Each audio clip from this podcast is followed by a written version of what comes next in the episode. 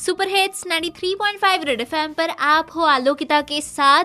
और आज खिलाड़ी नंबर वन पे हम बातें कर रहे हैं लेजी लोगों के बारे में क्योंकि आज है लेजी डे एंड मैंने आप सबसे एक सवाल पूछा था कि आप अपने अंदर के आलसपन को भगाने के लिए क्या क्या करते हो? And I just got a call let see who's this hello हाँ जी मैं दीपक छाप्रो बोल रहा हूँ। अच्छा दीपक जी सबसे पहले आप मुझे ये बताइए कि क्या आप आलसी हो? नहीं नहीं मैं आलसी नहीं हूँ।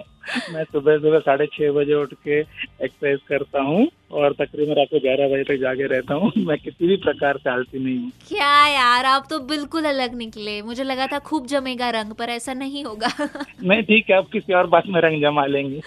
अच्छा मतलब कभी ऐसा कुछ हुआ कि कोई काम आपने आलस की वजह से छोड़ दिया था? नहीं तो कभी कभार थक तो जाता ना कंटाळा येतो अपन मराठीत म्हणतो ना कंटाळा येतो हाँ, हाँ वैसा आता है कभी कभी ऐसा ज़्यादातर नहीं। चलो मतलब आप नॉर्मल हो कभी कभार हो जाता है ठीक कभी कभार कभी कभार तो।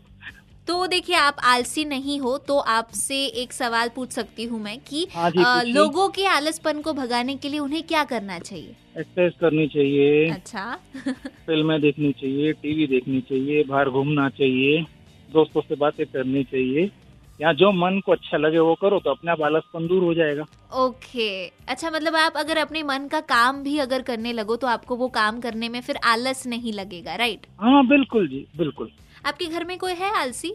नहीं कोई भी नहीं। क्या बात है मतलब थोड़ा बहुत जो कभी कभार करता हूँ मैं ही करता हूँ बाकी कोई नहीं करता। Amazing okay. Thank you so much Deepak ji for calling आपको आपसे बात करके बहुत अच्छा लगा। ओके सो दीपक जी तो बिल्कुल भी आलसी नहीं निकले, पर अगर आप दीपक जी की तरह नहीं हो, उनसे अलग हो और बहुत ही बड़े आलसी हो तो आपसे एक सवाल है मेरा कि आप अपने अंदर के आलस को भगाने के लिए क्या करते हो? घरेलू कुछ उपाय होगे तो बताना ज़रा मतलब मुझे भी थोड़ा सा फ़ायदा हो जाए उसका। फटाफट मेरे सोशल मीडिया पर मैसेज करके। फेसबुक और इंस्टाग्राम दोनों ही जगहों पर यूज़र नेम आसान सा है, RJ Alokita. R J A L O K I T A so please help us out 93.5 red F M बजाते रहो।